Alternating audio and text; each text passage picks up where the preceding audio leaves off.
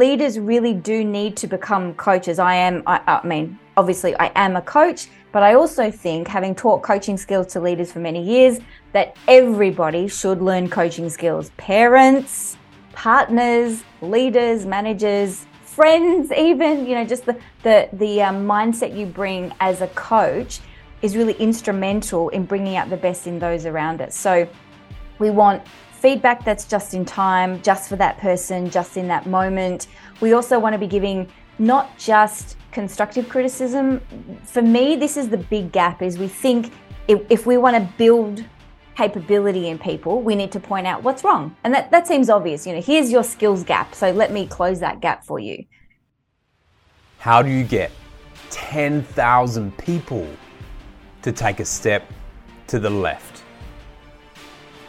What's behind the relentless mindset of a world champion? Why do teams of exceptional talent fail? How do you manage the pressure to perform? These are the some of the curious questions we will attempt to answer as we bring you world leaders, curious minds, exceptional talent, successful CEOs, and incredible human beings who know how to inspire great leaders and are inspiring great leaders themselves.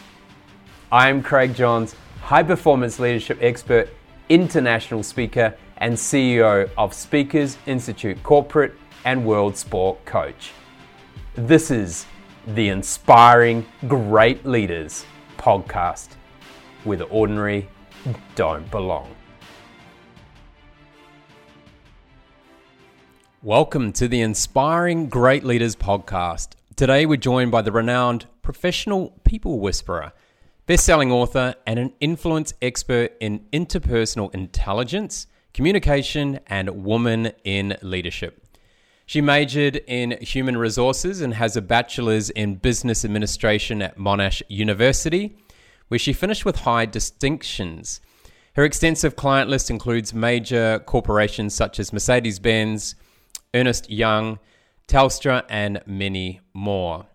A best selling author of several books, including her latest works, The Gender Penalty and When Men Lead Women, which draw on her experience in supporting women to navigate the leadership landscape and accelerate their careers. She has also been featured as an expert on the documentary The Gender Narrative, as well as across multimedia publications including Foxtel Sky News Business Success Program and the Australian Business Review. We're thrilled to have the Australian Institute of Training and Development's Learning and Development Professional of the Year in 2021, the 2022 Victorian President for Professional Speakers Australia, sharing her insights on shifting human behaviour and increasing interpersonal impact for better business results. Please welcome a multi award game changer in the field of leadership and development, Anneli Blundell. Anneli, welcome to the show. Gosh, thank you, Craig. That that was a mouthful that intro, wasn't it? You did well, my friend. You did really well. well, it's well deserved. Beautiful. I love that smile you have, and uh, I'm curious. Were you always that super happy child, and where did you grow up? I think I always was a super happy child. Uh, I love to laugh. You know, I read some really disturbing statistic a while ago about how often children laugh throughout the day and how few times adults laugh throughout the day. And I'm telling you, Craig, I was horrified. It was not, you know, it was not, it was not in our favor as adults. So I like to think that I've always been a happy child, always quick to laugh, always um, interested in fun and connecting and making the most of you know all the moments. I grew up on the mornington peninsula so there's a lot to love there here in victoria um, in australia. And so i mean really it was just such a beautiful children's playground. You got the best of the best. You got the front beach and the back beach and the mountains and bushwalking and hiking and dancing and singing and sailing. Oh Craig, anything. The world is your oyster. So I can definitely say, happy child. Beautiful. It's, it's quite interesting. I was talking to a friend the other day, and you know, my observations living around the world uh, so far is up until about the age of 12 or 13, humor and laughter is universal. Doesn't matter what language, doesn't matter where they are, you can have the same type of jokes and friendly banter and fun, and they all laugh in, in a similar way and you have a good time. But as soon as you get over that sort of 12, 13 age, for whatever reason, social pressures or, or it's cultural or family, they seem to lose it. It's, it's strange. Mm. It's strange how it happens.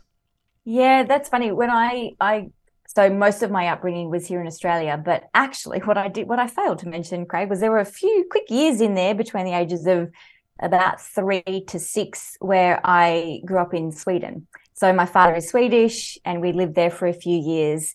And I went back as an adult, and I remember having a bit of culture shock. I went back in the winter, and you know, my uncle and auntie were were preparing me for how the Swedish people are in the winter. You know, we were going out to the winter markets and drinking the hot glögg, and they kept saying to me, "I'm really sorry about you know how um, what was the sort of description? Really sorry about how." somber or grumpy people you know are here because you've got to understand Anneli it's it's winter and it's cold and you know we tend to become hermits and we're not we're very different in summer he would say. In summer we're we're very we're much more friendly in summer. And i thought they were perfectly friendly all of them. So i'm not sure what he was thinking about but yeah i thought that was an interesting statement.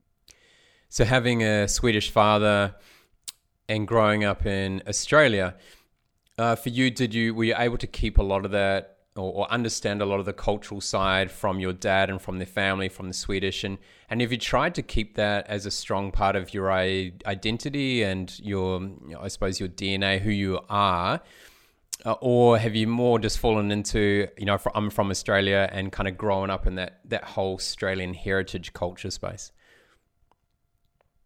Yes, and both. the short answer is both. So when I came over I I spoke fluent Swedish. In fact, in fact, I cannot believe I'm about to say this, but I had a Swedish accent when I spoke Australian. Can you like what I wouldn't give Craig now for that gorgeous Swedish accent? But um, so I, you know, I came over. I was speaking fluent, you know, English and Swedish, and but when I came over to Australia, I got teased about my accent and about how I called my dad Papa and I called my mum Julie for some reason. Don't ask me why.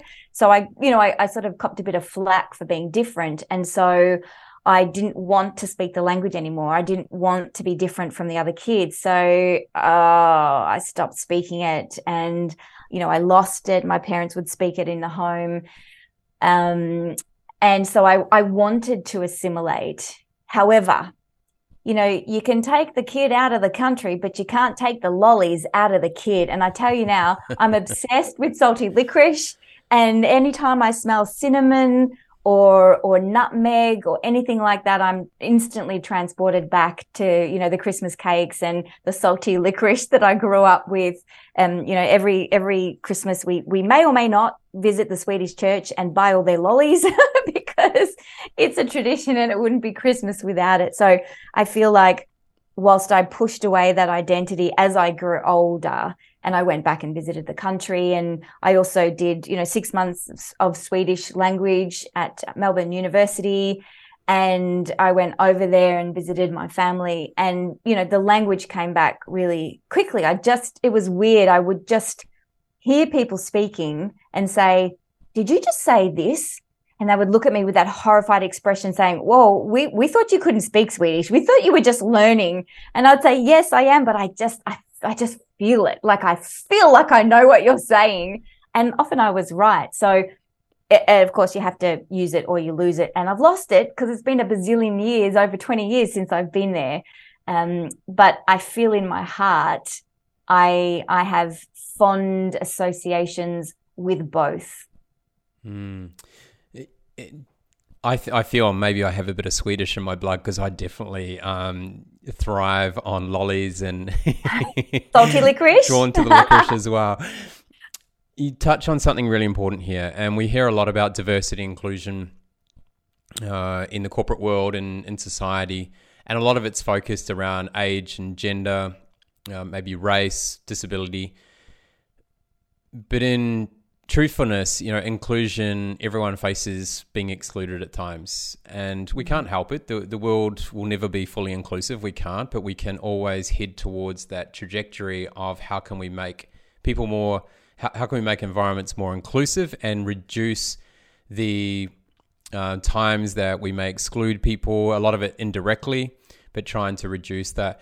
And we, you know, it's fascinating when we're young or at, at any age, to be quite honest, if someone's a little bit different, we, for whatever reason, find a way to even exclude them more. Um, and I'm not sure what it is. Like, is it actually a we like conformity, or we kind of feel everyone needs to be the same, or, or maybe we're jealous that someone's not there. So it's interesting to, and it looks sad for me to hear that you had to, you, you felt like you had to stop, you know, that Swedish accent or, or speaking Swedish because you didn't quite fit in in other people's eyes. Um, so a big challenge through those formative years. Definitely, and something I I see even now, and it comes a lot, it comes up a lot, obviously, in the work that I do um, so not just helping leaders be more inclusive, but also working with you know specific genders, you know, women in the workplace, um, men as leaders, that kind of stuff. And so what we know around the way the brain works is that difference is actually coded in the brain as danger when it comes to people. So you're right, we, we're hardwired to look for difference. And when we're when we're meeting people for the first time, we're making assessments, and within 0.07 seconds, literally the blink of an eye, we've already made an assessment about what we think about your personality and who you are to us. Mm. And so, essentially, one of the first filters we use is: Are they friend or foe? And that mechanism around what bucket do we put them in? What label do we give them? Friend or foe? Sameness or difference? Danger or safety is very much around how different are they to me. Because right you've got to think about back in the day we lived in tribes you know we lived and died by the the safety of our group.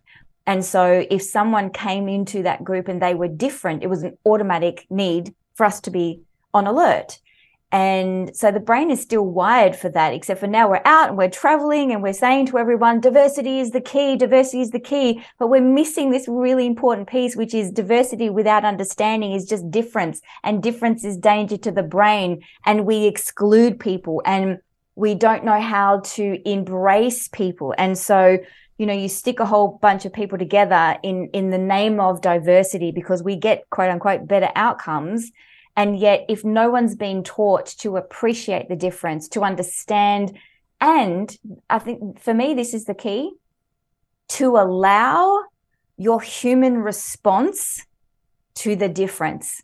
I'm not here to say everyone has to love everyone. You have to openly embrace and accept everyone who's different to you. Difference is actually uncomfortable. Mm-hmm. And what we know about high performance teams and their link to diversity is yes, diversity in thinking and and backgrounds and you know knowledge creates better outcomes but it's also a more uncomfortable experience for that team. So whilst they will get a better outcome they will they will report a worse experience. Because craig it's annoying. To be frank it's annoying to work with people who don't agree with you who don't see the world the way you see it who come from a frustrating or annoying perspective who are constantly challenging you know what you think you know to be true but unless we're challenged and we're forced to take a perspective other than our own we're just in groupthink mm.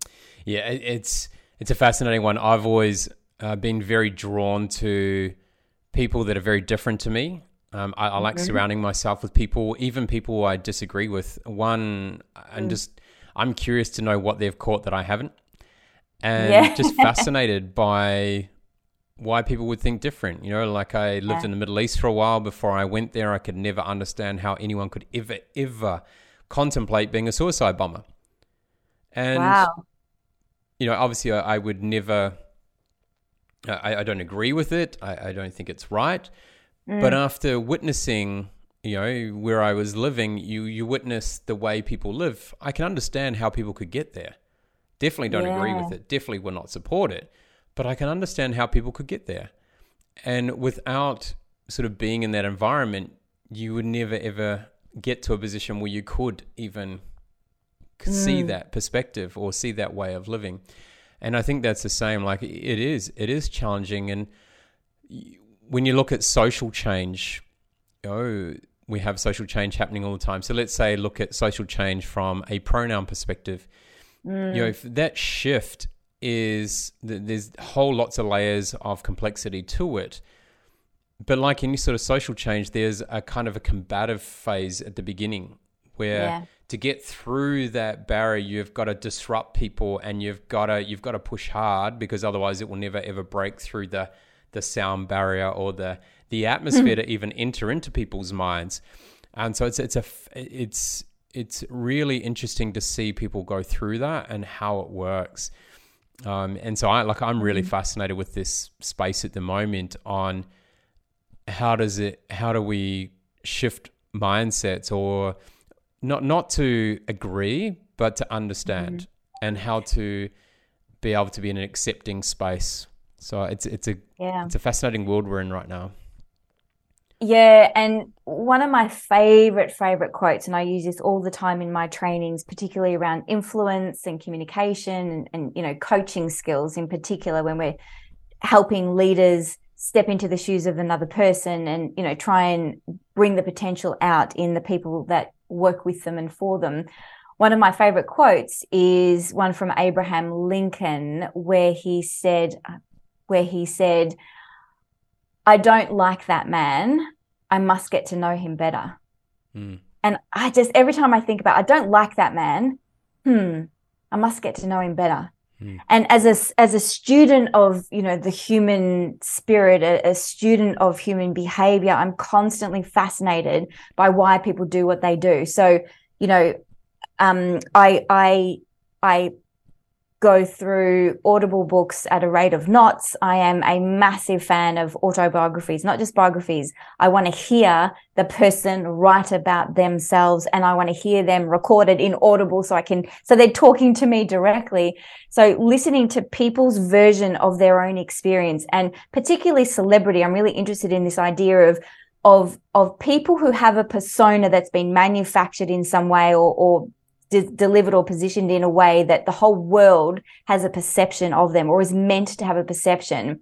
And then they come through that at whatever point in their career and say, actually, here's what I was going through that whole time, or here's who I really am, or here's how I struggled with that. And, and I like to get really into the lives of people who I've got a response to, like, oh, that person, you know, lightweight or fluff. What do they even do? What's you know what's their contribution to humanity? I just want to write them off because of the persona. And it's exactly that thought that comes to my mind. I don't like this person. I must get to know them better. That i say to myself i must get their biography because i want to understand my resistance to them. Very good. We have a, a lot of thoughts in common here which I, i'm enjoying so far. The when you were in your formative years, were you someone that would lead or follow? Oh, I'm a leader from way back. I'm a leader from way back and it's you know, it was never something that I I I did because I thought I should be a leader. You know, you need to demonstrate leadership. I just I just wasn't very passive and I just always had ideas and I always thought you know, that my perspective um, was important and that I should offer it. And, you know, I, I actually remember a, a school camp really early on. And I don't know how much this unconsciously informed my propensity to want to lead or if it was just something that I'm, you know, I'm just excited about ideas and opportunities and I have ideas and opportunities. And for the life of me, my work is to shut up and hear everybody else's first. So, and that's really something that I've worked on over the years. But I do remember going to a school camp once. I, I think I would have been, I don't know, year, gosh, it could have been grade five to year eight, you know, sort of like 11 to 14. I can't even place it but it was an overnight camp and we had a nighttime scenario where we had to go out in groups of four and we basically had to do a bushwalk orient ourselves you know through this bush track and we had a torch and there were four of us in a row and it was only room there was only room enough for single file and i remember standing at the back thinking to myself I'm at the back. I don't know what horror movies I've been watching, but I, I, could just get picked off and no one would know. It is way scarier to be at the back and not be in control and not, you know, know what's going on. And everyone's sort of freaking out. And I'm like, right, I'm going to the front because even though it feels like it should be the most dangerous place, you know, to lead from the front and face whatever danger's coming, I thought, no,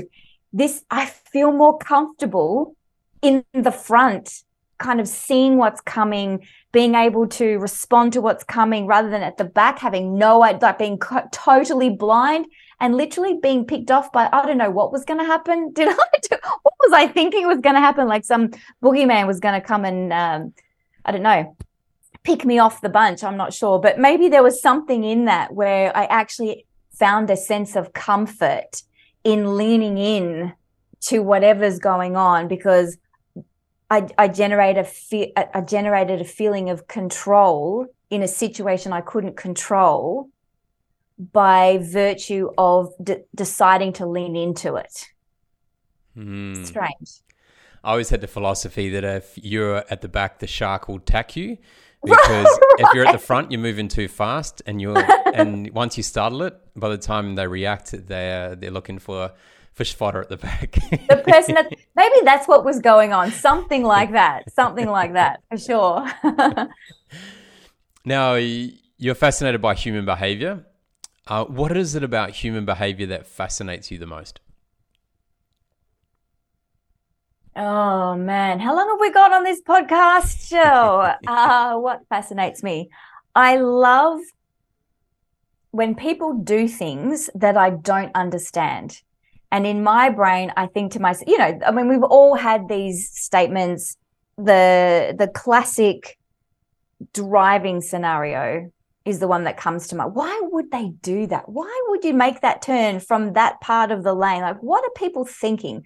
So, anytime someone does something, particularly in a leadership space, because Craig, as you would know, and all our listeners would know, people make some very questionable decisions at very high levels that impact a whole lot of people.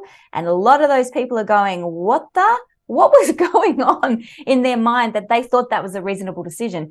And so I'm really curious to ask that question what is it that they were attending to in that moment that they thought that was a reasonable decision? What's been their background? What's their lived experience that they think this is the only option, or in fact, that this is a good option?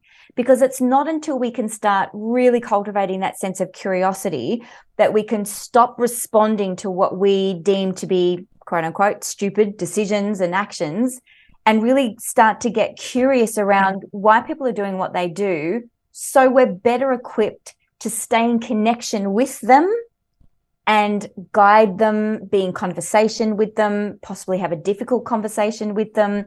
Because part of the issue is as soon as I make my judgment about you, remember, friend or foe, if my judgment is you're so different to me, you just did a stupid thing, why would you do that?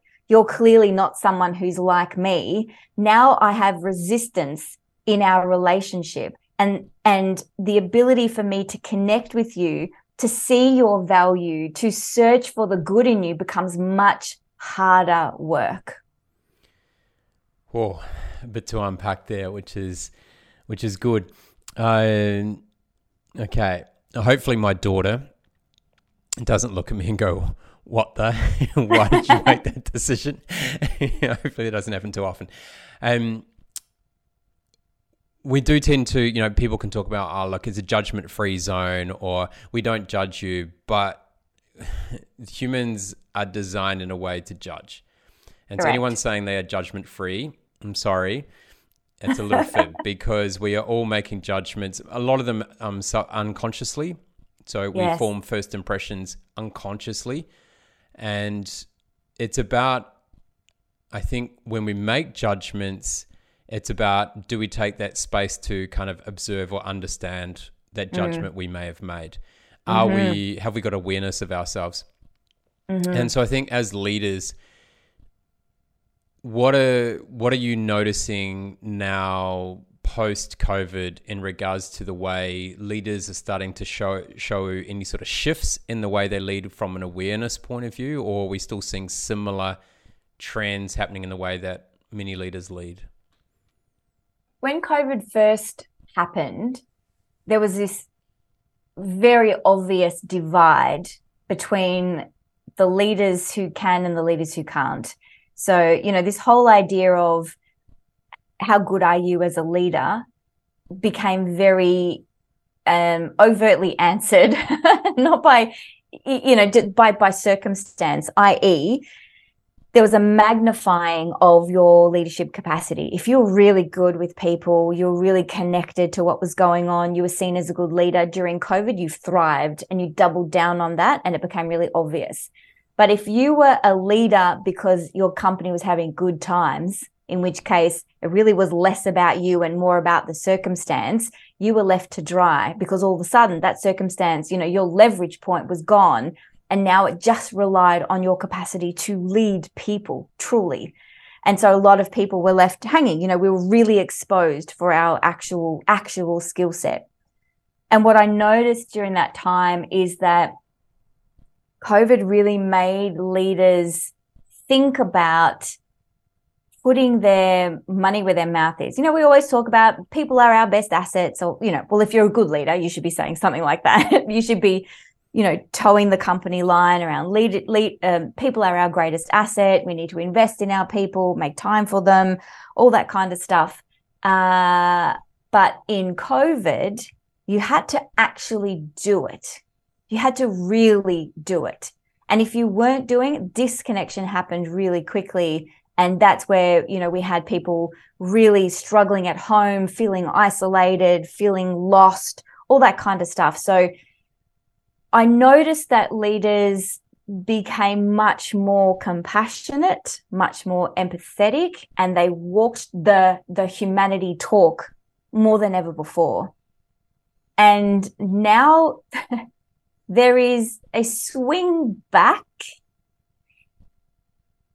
if if your belief system was not grounded in the ideology that people are the best asset, i.e., we've got examples of leaders going, all right, everyone has to return to the office. Elon Musk style, whatever the case is, right? So there's no more conversation around, hey, a whole swathe of people enjoyed this change you know were more productive because of this change maybe there's a hybrid model available to us now you know what's the feedback we're getting from society around the importance of this massive sh- shift in the way of, that we work now um, and if we're not attuned to that, we just go straight back to actually, well, we work best if everybody's in the office. Well, some do, but not everybody does. So again, this big divide occurred with leaders who are still listening, still intent to have their finger on the pulse with what's going on and what the new world of work needs to look like. And others going, okay, it's over now. We're going back to the old days and this is how it was. And everyone stop watching Netflix, stop watching Netflix and get back to work. The work, the workplace has changed a lot. I, I like, yeah. So, so in regards, like anyone can lead, like anyone, everyone leads, right? We the lead down the garden path or up the garden path. Um, yeah. We, we, you know, people will follow, right? So, mm-hmm. but understanding that importance of when things are going well, as you said, anyone can lead. Yes. When you're at the greatest challenge or the greatest success, that's when you truly get to see the characteristics of a leader. And yes. it it's important to have that awareness and understanding how are you leading in the situation. And so it brings me a little bit to the importance of resilience when it comes to a leader. And this whole uh, resilience has been a big thing that's spoken about. Uh, and I think for many leaders, if you just achieve success from day one, it's mm. very difficult to lead when things go the opposite way because you're so attuned to um, everything going well. And anytime there is a bit of a challenge, how do you back that up? in your observations and your work at the moment, this work, this talk about resilience has become quite popular. But how, how do we actually effectively build resilience in an organization and mm. in our mm. people? Yeah, you're right. Resilience is a big topic right now, particularly because there's so much going on in the world of work and and so many pressures and the never-ending to-do list and this constant drive and and almost hunger if you will for wanting more and doing more and achieving more. So that natural wanting and striving coupled with any natural disaster, you know, insert natural disaster here, insert insert pandemic or earthquake or any any just life, just life stuff that goes on uh, behind the scenes in people's lives can be huge disruptors. So we are really facing a, a great need for resilience. For me, resilience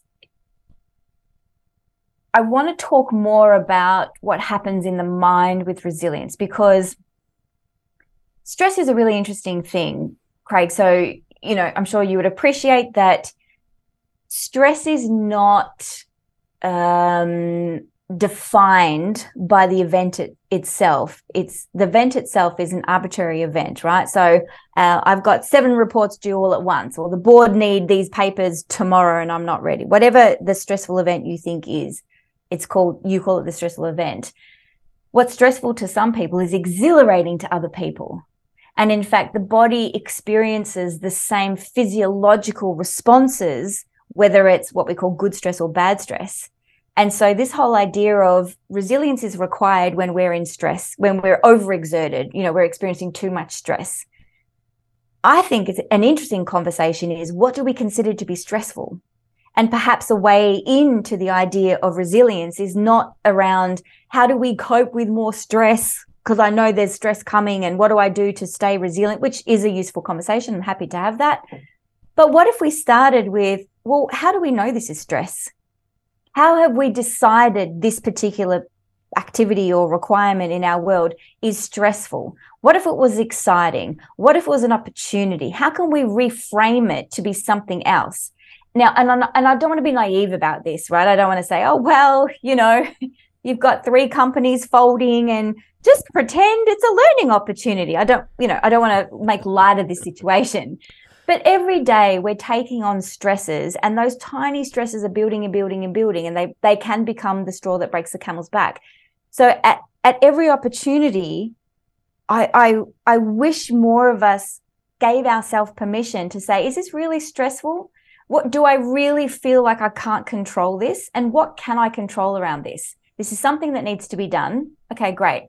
How I choose to think about that, what I choose to feel about that is still up to me. I can feel totally stressed and out of my mind and basically shut down my prefrontal cortex and not be able to do a good job. Or I can do, or I can say, maybe this is an opportunity to do less with more and drop my perfectionistic standards or delegate a little bit more or stretch myself to see what's really needed here and and tackle it as an opportunity to grow. Good talking points here. Uh, so let's let's dive into okay stress. So stress we need we need stress to improve and to yes. grow uh, the right type of stress. Yes stress is an internal thing. You decide mm-hmm. the level of stress of something, unless I stand on you, and then that, that is a different type of stress exerted to you. Correct. Um, but in most cases, yes, you get thrown something, someone says something to you, then get to decide. So it's a you know dealing with those coping skills around uh, around what is you know your level of stress or excitement mm. or however you choose to reframe it which I think is really, really important. The when it comes to uh, you're coming from an athlete background where we spent 95 to maybe 98% of our time preparing and less than one or two, maybe 5% performing. Whereas mm-hmm. you go into the work world and it's like the other way around. You, you spend like mm. 98 to you know 95 to 98 percent of your time performing and only one or two maybe three percent actually preparing So, hmm. do we need to devote more time in the workplace to actually prepare ourselves and to plan and spend more time uh, putting ourselves in situations before we actually get to them? Yes, 100% yes. And I love that you brought that analogy from the sporting world. How how have we got it so wrong in the world of work? Because the sporting world, the, the world you're referencing is high performance athletes, right? Not, um, we're not talking soccer on the weekend. We're talking legitimate high performance athletes. And why aren't we learning from that? If you're spending 98% of your time preparing and 2% performing, there's something we can be learning from that. And I would argue, and I and I share this a lot with uh, the leaders who I coach. You know, particularly if they're wanting to cultivate a greater sense of time. Time became really uh, uh, compressed from when we went online. Do you remember we went online and all of a sudden we had back to back Teams meetings and there was no walk between rooms. There was no grabbing a coffee in between, even going to the bathroom in between. It was literally back to back to back. So people's capacity to disengage mentally from one conversation and re-engage and emerge into another conversation completely got obliterated. And I would argue that's the preparation phase we don't have much of it, but we can cultivate m- micro moments where we can deliberately focus on being present. So we know that priming of the mind is really important for performance at work and in athletics. So, for example, we can prime people to be better people leaders when they go into a meeting just by getting them to think about the people in the room for two minutes before they go in, just two minutes think about Craig, what's been going on with Craig, what's happening in his home life, what's going on at work. Okay, just get sort of into the world of Craig and go around the room and and just tune into the people in the room. It lifts your your focus on the agenda and getting through stuff and you know the time pressures and it makes you more attuned to the humanity in the room. And so that's a 2 minute exercise only. But the fact that you have the awareness that we need to make more time for that preparation so we are better able to perform is is really the key. I love that. Are you find what do you find with the work that you do now with companies uh, they're just trying to perform. Sort of idea across. They're just trying to perform. Yeah. Even when we do learning development, they're still trying to perform. They're still trying to do other work while they are learning with us. And it's a constant battle, absolute yes. battle. Um, you know, and it's not just athletes. So you look at musicians, yeah. you you look mm-hmm. at speakers, you look at artists. Um, you know, they are constantly in planning, preparation, testing yes. mode, and so if you want to become an effective leader, you know, so if we go to Malcolm Gladwell's tipping point, yes, you know, in that book he you know talks about references research around the ten thousand hours mm-hmm. uh, to mastery, right? So it's not a, it's not exact ten thousand hours, but it takes a long yeah. time. It depends on each person, depends on your background, etc. Um, a good friend of mine talks around ten thousand experiments. It's important to have ten thousand experiments mm. To achieve mastery. So not only the hours, you need the experiments, but I mm-hmm. like to add the extra part. You need ten thousand exposures. And so, mm. if you're going to be an effective leader and you are are playing in that performance zone all the time, mm. where is your chance to expose yourself and experiment beforehand? Where, mm. where are mm. those hours you're putting in so that when you stand up uh, and you're you're there, the everyone's counting on you to make the right decision, or even in those moments where there is no sense of urgency, how are you creating that space for people to thrive? Yeah. And so it's a it's a big shift that we need to see happen. And I'm glad to see a lot more companies putting in emerging leaders programs. Mm. Uh, because way too often someone gets tapped on the shoulder and they go from being a specialist that they've done mm-hmm. for 20 years and oh by yep. the way now you're leading people congratulations right. and they're like That's holy right. crap what just happened yeah, yeah. here what do i do next um, should i look good uh, yeah okay uh, now i'm supposed to say the right thing so i'm going to say this mm. rather than actually having that training, that preparation to really succeed. And mm. a lot of companies will fire people because they don't perform where they should be firing themselves because they haven't actually trained the person or given them the time. Yeah, and, and in fact, in in um, the work I do when it when it's around learning and development and behavior change programs, I'm a big believer in attention density over time, i.e., you dip into the material, you dip out, you have a break, you dip in, you dip out, you have a break, and there's application in between. And the reason that is so effective is because we know that the brain, ironically, learns in reflection, not just action. So we might, and that 10,000 hours is not just 10,000 hours of practice. If you, if you practice crap cello for 10,000 hours, you're going to be a crap celloist after 10,000 hours, right? you will Correct, exactly. So, crap celloist. that, exactly, exactly right. You'll be a master at something. So it's it's 10,000 hours of deliberate practice and the deliberate practice is practicing and then pausing. And in that pause, your brain is reflecting. And in that reflection, you're learning, oh, I needed to keep my finger this way. So it's more effective that way. And that is the piece that actually creates the next level performance. So if we're spending 98% of our time in corporate world, as you say, just performing, we are missing a huge opportunity to actually be learning all the lessons we're learning on a day by day basis that we're not entrenching because we're letting them slip through our mental fingers. Yeah, I'll touch on one more thing here before we, we dive into another area. But what, one of the things I noticed they do very well in the military uh, they do this very well in kind of the performing arts. They do it very well in sport. Is that you're constantly getting feedback, mm. and you're you're taking those moments of reflection as well. Whereas quite often in the corporate space, the only time we receive feedback is a six month review or a twelve month review, which by then our view of what happened is skewed. Um, we probably can't even remember what we did in that situation.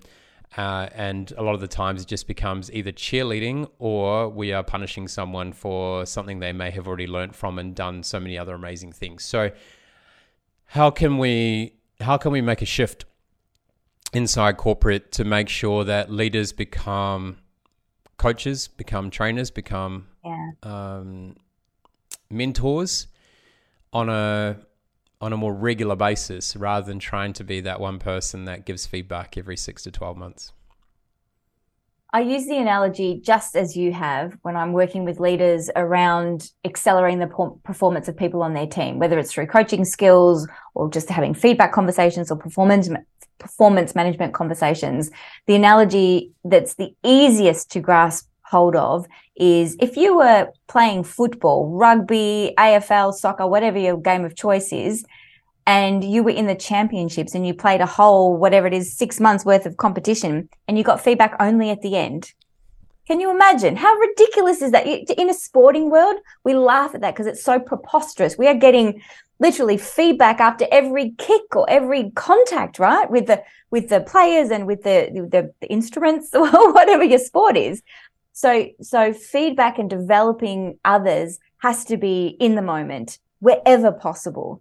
And so leaders really do need to become coaches. I am, I, I, mean, obviously I am a coach, but I also think having taught coaching skills to leaders for many years, that everybody should learn coaching skills. Parents, partners, leaders, managers, friends, even, you know, just the, the, the um, mindset you bring as a coach is really instrumental in bringing out the best in those around us. So we want feedback that's just in time, just for that person, just in that moment. We also want to be giving not just constructive criticism. For me, this is the big gap is we think if, if we want to build capability in people, we need to point out what's wrong. And that, that seems obvious. You know, here's your skills gap. So let me close that gap for you. But we also have to remember that people develop and grow at the intersection of support and challenge. So what you're offering then is challenge, challenge, challenge, be better, be different, do it this way. And if you're not equally bringing up the support, support, support, here's what I love, here's where you're smashing it, here's where you're doing really well, please do more of it. People are being left behind. They're also motivated differently. You know, some are what we call approach motivated and some are avoidant motivated, i.e., we move towards the carrot or the stick, what we want or what we don't want. So we have to be able to speak out of both sides of our mouths when we're developing performance and and um, encouraging people to be better. Here's where you need to grow and develop, and here's a gap. And here's what you're doing well. Keep doing it, and here's why it's working. Good. we should have a we should just have a conversation on the coach uh, and how people can be coaching because um, I reckon we can go deep in there. But well, let's. I, I want to shift a little bit here. Mm-hmm. Uh, the world as we know it, in our vocabulary and our understanding of gender, is shifting by the minute, by the hour, every single day right now. Uh, yes. Uh, you've written a, a, recent book around the gender penalty, which I, I do want to go deep into, but I, it will take us, as we go through this, we may segue a little bit along the way. Uh, yes. What was the reason for you around writing the book Gender Penalty? When I was in the workforce, I I didn't understand the fuss about investment in women. Um, you know, the the the women's empowerment movement. You know, as a young woman in the workplace, I thought I was equal to any man. I, you know, I worked hard at university. Uh, I got good grades. I got a grad pro. You know, I was on a grad program. I, I, you know, I moved into management within six months rather than twelve months. You know, so I, I had a really good career, and I always thought the world was my oyster, and I didn't see what all the fuss was about. As I started my own business over 17 years ago and started coaching male and female leaders in the workplace, in the workplace, I started to notice a pattern and that was that the the nature of the nature of our conversations were quite different. So for the for the male leaders, I would be talking about, or we would be focusing on building empathy, building EQ, how to build connections in the workplace, because they're already seen as authoritative, they're already seen as competent leaders. It was about leading staff and, and that sort of more personal space. Whereas for women, the competency was already there. They were already seen to be great leaders of their people, but they weren't seen to be authoritative or leaders across the business, i.e., the perception was that they weren't authoritative. They didn't have gravitas or executive presence. And I thought, isn't that fascinating? They seem like they're doing exactly the same thing. What gives?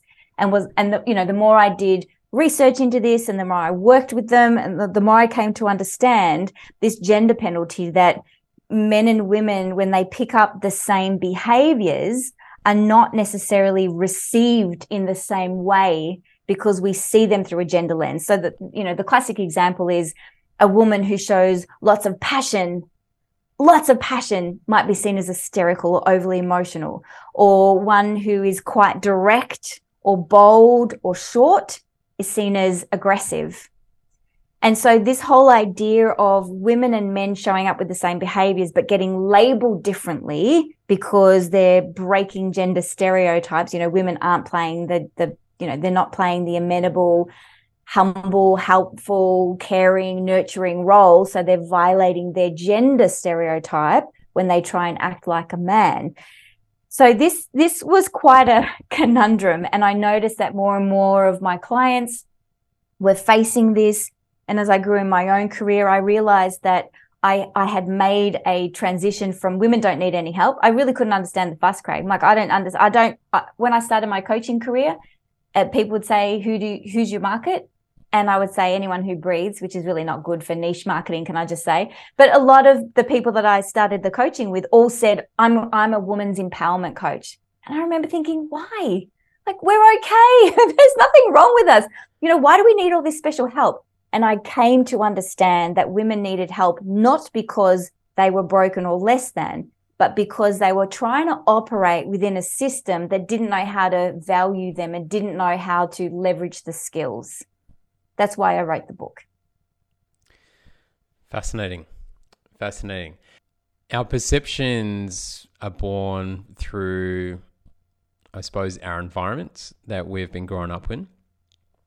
And so now that you've been involved in this space for you know 17 years since you, you started your coaching career and your own business, are we seeing are we seeing a shift occurring, or is it still much we have to just keep supporting women to to be able to, um, you know, play like to for them to utilize their strengths, or are we still seeing? Are we still having to work with men to say, hey, look, you need to see this from a different light, or uh, see the different opportunities, or now that we have, you know, now that we're more prominent with other gender types, what are we seeing in that space? We definitely do see progress, but it's not enough and it's not fast enough. So, you know, there are certainly companies who are on the progressive bandwagon. They get it, right? They get it. We're not perfect at it. No one's claiming to be perfect, but they're interested. They understand it's important and they're genuinely leaning into this space, right? Prepared to get it wrong, that imperfect allyship, if you like. Um, and so those companies are, you know, doing really well, and they're looking at changing their policies and procedures, and and introducing or removing the systemic obstacles that women might face. Um, whereas we've got other companies who are on the other side of that, who are going, "What's the big deal? Too much investment in women. What about the men? Now the men are missing out because now it's uneven, and they they're really misunderstanding."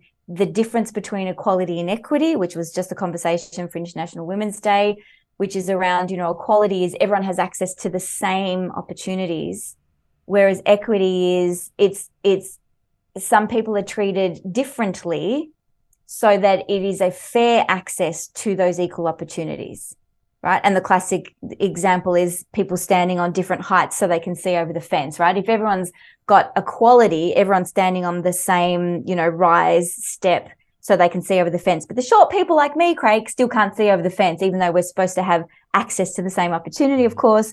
So I need a bigger step so that I can access that same equal opportunity. So this whole investment in women, there's been a, a bit of backlash around you know, we don't want quotas, we don't want targets, we're over investing in women. What about the men?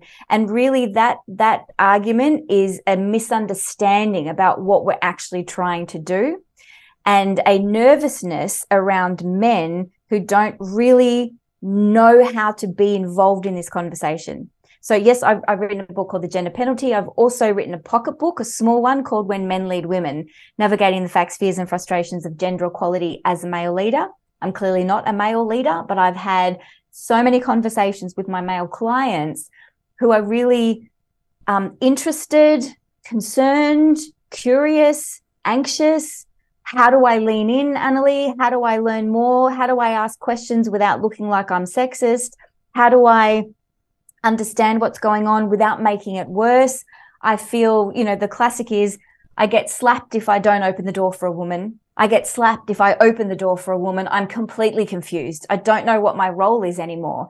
And so, really, we need to start having conversations that acknowledge this. This is a tricky situation. And, and, and we can't say everyone is at the same point in time because they're not. Organizations are moving through this at different rates.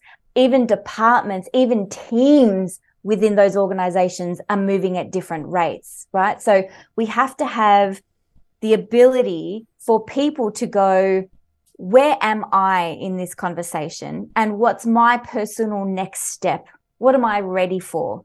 Do I need more education? Do I feel educated but just not brave? Do I need to have different conversations? You know, what, what's my role in this is really a, a good place to start. And this happens in all sorts of all all social change. Um, so it's not mm. just gender where this occurs, and it is it, it's a it's a difficult space to get through. It shouldn't be. Yes. But we're human. We're we're wired by things that have happened previously. I'm, yes. I have you know an eight and a half week baby um, as of the recording, and you know I I watching my wife who's an incredible incredible human being, um, being a mother and and wanting to hold her career and Yes. And continue doing things. But it's actually a real challenge. Like you are physically drained. You, mm. um, you know, you go through a period of nine months where your emotions fluctuate, where you don't have the energy and strength. Then you, the baby arrives and you're feeding, so you're up all hours of the night. You don't get that much sleep. The baby requires your attention. Um, as as a male, there, yes, I can provide so much support, but I can't do everything. I, I unfortunately, for my baby girl. I can't provide what she needs all the time. Yes. Um, and and so that space is a real challenge, you know, for females who uh, or, or, the the main, you know, so the, it might be the stay-at-home parent, etc., who really wants to forge a career, but mm. also make sure they support their children. It's a very mm. fine balance because we know with anything in life, if you are not consistent at it, if you take a break from it, it's actually quite hard mm. to get back on the horse, so to speak, and keep going. And I think we're seeing some bigger shifts in the way that companies are managing the um, the, the, the main caregiver of the family. I'm not just going to say always the mum, but the main caregiver yeah. uh, around how we can try and keep them in roles where they can continue to progress and have that confidence to know they can continue to lead while still being a mother. What are we seeing in different companies or from different leaders around the world that is really supporting this space? What we know is that the more equality that occurs in the home front, the more equality is available, particularly to women on the work front. So equality starts at home. There is no two way about it. So no two ways about it.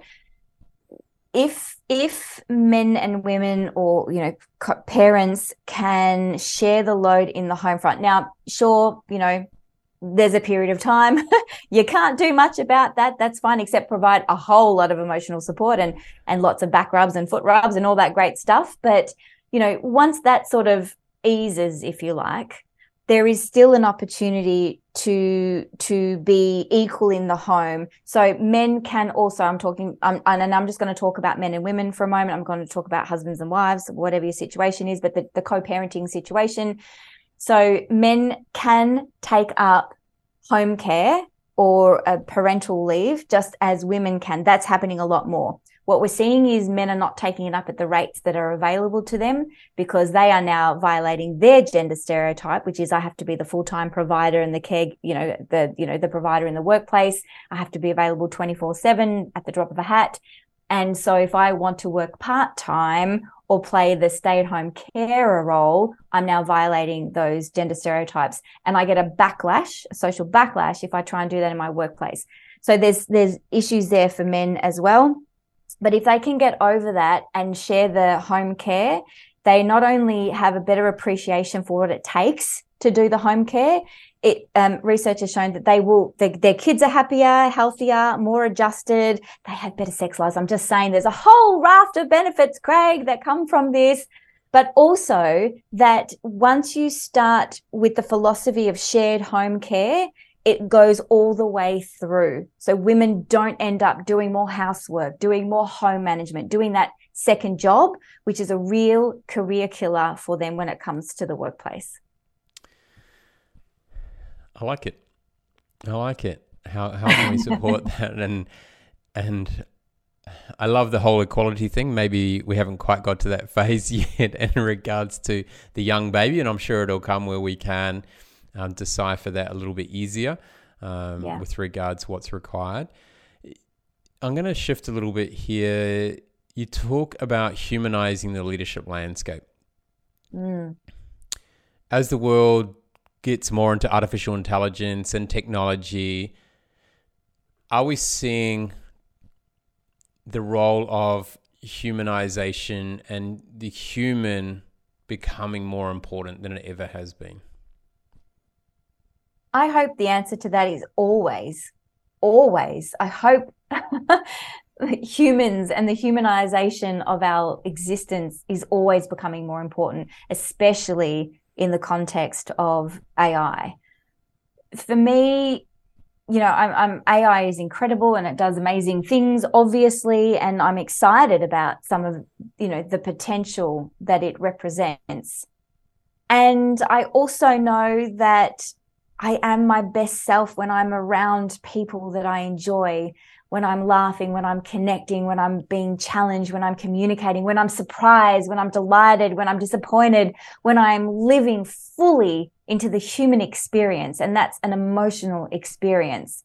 And, and when I take that roller coaster ride, there's nothing, there's nothing that can replace that. And so for me, you know, we can introduce the AI all you like, but you can't take the human out of the human when you're re- replacing some of the things that humans do with AI. So there's always going to be a place for us, I don't see that getting any less.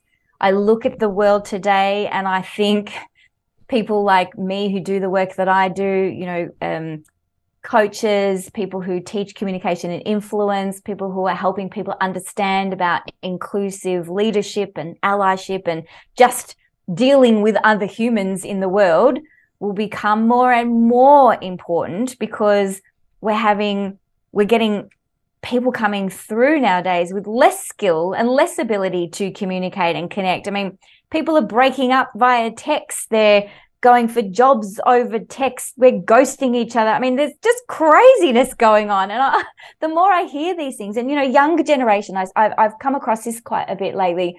Younger generations coming into the workforce really reluctant to pick up the phone, really reluctant to pick up the phone. They want a message, they want a text, or they want to do a chat function. They don't want to call. And so many people of the older, older generation, not old, older generation saying, just pick up the phone. It'll take you two seconds. You'll save 20 back and forth exchanges. Just pick up the phone. But there is a social anxiety with connecting now with real humans that just wasn't there before the internet.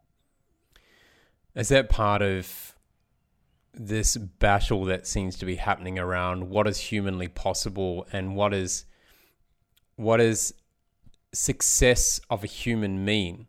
you know, with all the technology that's coming out here, with all the talk around um, four day working weeks, etc., we're seeing the pace of the world speed up. It doesn't seem to be slowing all the time. And I don't know, I, I kind of get the feeling that everyone needs to be seen to be highly successful at something. You know, gone are the days where people were just seem to be quite happy, maybe on the outside. uh, about just going and having a job to pay the bills and keep the family um, with food on the table. Mm. But it now seems to be everyone is so focused on what success is, what does it mean. What what is your take on this? We're what for you? Where are we heading when it comes to the pace of the world? Are we heading to crash and burn, or are we actually on the right track at the moment? uh, I think we're heading for a fall, and I think we fell. We fell into the great chasm of COVID, and it was a real wake up call for corporates, for families, for communities, and it really uh, invited us to have a good hard look at ourselves. Is this the pace we want? Is this the life we want? Is this the the level of connection we want to our families and our friends and even our work?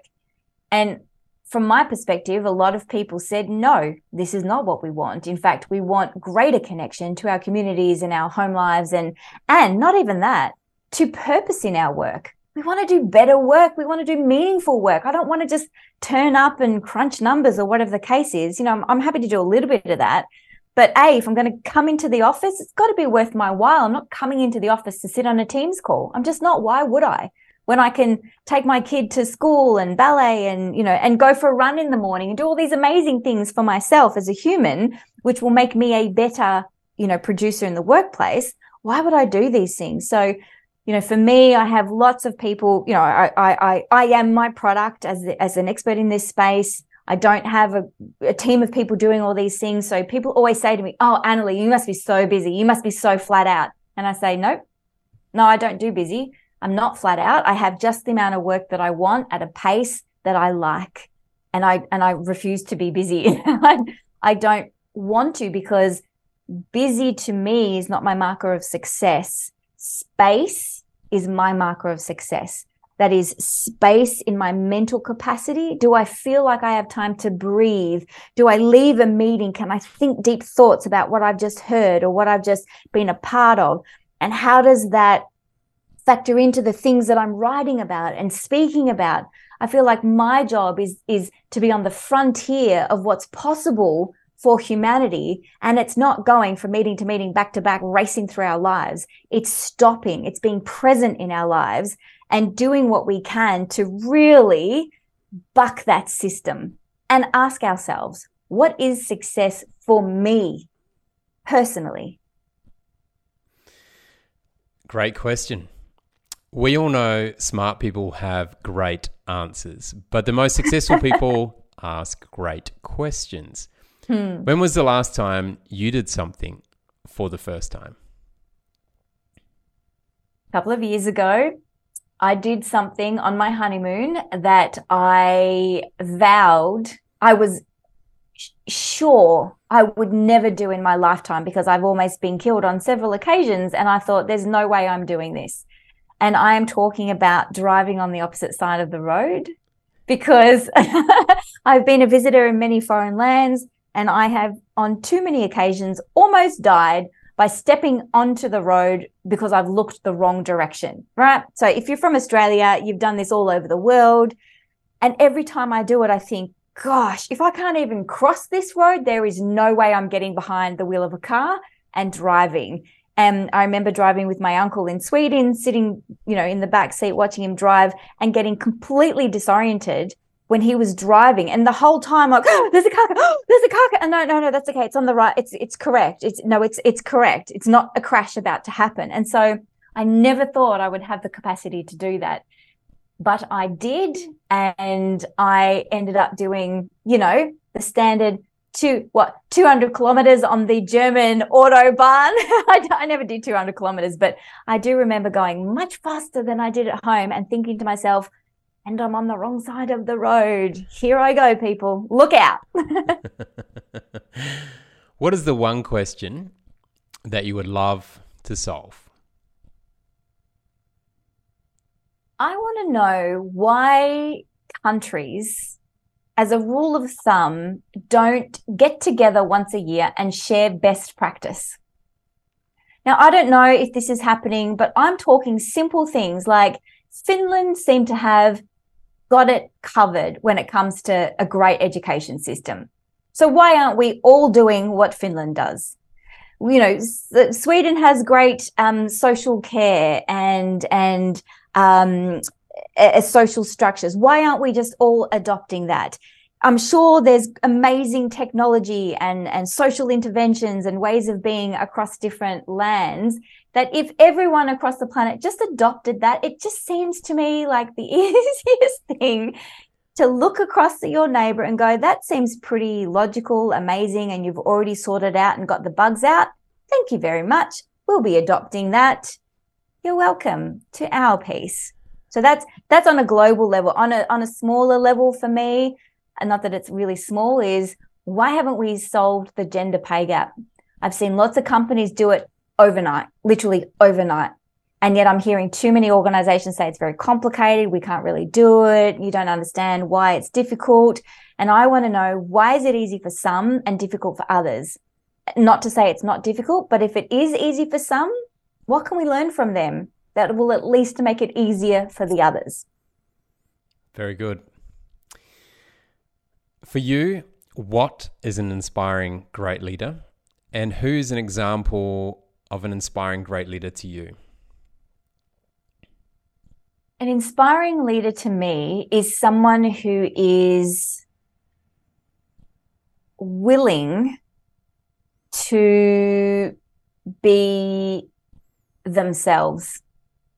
I, I think this is the hardest thing on the world is to be comfortable in your own skin, to to do what you believe to be right in the face of your peers, your stakeholders, the people around you, your family, for goodness sake, your community, you know, to, to be able to break out of any conditioning and expectations of the world around us and just say, this is what's true for me. And hand on heart, this is this is the leader I want to be, and really owning owning that. Um, because with that comes a capacity to to if you feel seen and heard and safe in your own skin, you have greater capacity to see and hear and validate others in their own skin. And from my perspective as a people whisperer, Craig, and someone who studies people for a living, we are desperately wanting to be acknowledged, to be validated, and to be accepted.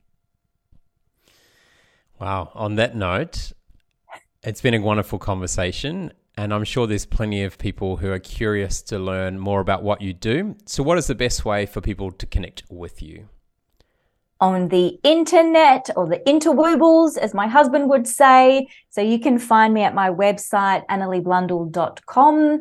And on there are all my other social things as YouTube channels, videos, LinkedIn connections, all that kind of stuff. Um, anything you might want to know about me will be found on that magical portal on the web. Beautiful. So we'll pop those links into the show notes. Anneli, it's been an absolute pleasure speaking with you today. I, have loved our conversation from talking about being in Sweden to that kind of that that conforming as a child to avoid you know the challenges that maybe some kids were were throwing at you because of the difference you had um, to talk about the um, and how we how we find difference challenging and how we try to avoid it. And for the and so some of us who love to lean into it, uh, looking at the, the gender parity and looking at the the pay gap and how can we provide more equality in in the workforce and in in life in general to even giving me some great advice around parenthood in regards to equality. So I will be taking that on board and seeing how I can implement that more effectively every day. Uh, do the vacuuming. do, the, do the vacuuming. uh, I love looking. I love looking after the garden and mowing the lawns. Um, good, good. But I can hold a vacuum as well. Um, I, I think with people like yourself, the the future of humanity is in a great place and so I really love the work that you're doing, and it's it's been wonderful to speak with you today. And we do need to uh, have another conversation, I'm sure, in the future, um, on or offline, because uh, yeah. I'm curious to know even more about you. So thank you very much for your time today. Pleasure, Craig. And yes, you're right. There is so much more to cover. it's time for you to join the Inspiring Great Leaders movement by visiting craigjohns.com inspiring.com.au. Share this podcast on LinkedIn and be sure to hashtag inspiring great leaders. We would love it if you could leave a review on Apple Podcasts or Spotify. Drop us a line with your feedback and questions and connect with us on the Craig Johns LinkedIn, Facebook, and Instagram pages. Be sure to check out the next Inspiring Great Leaders podcast, where the ordinary don't belong.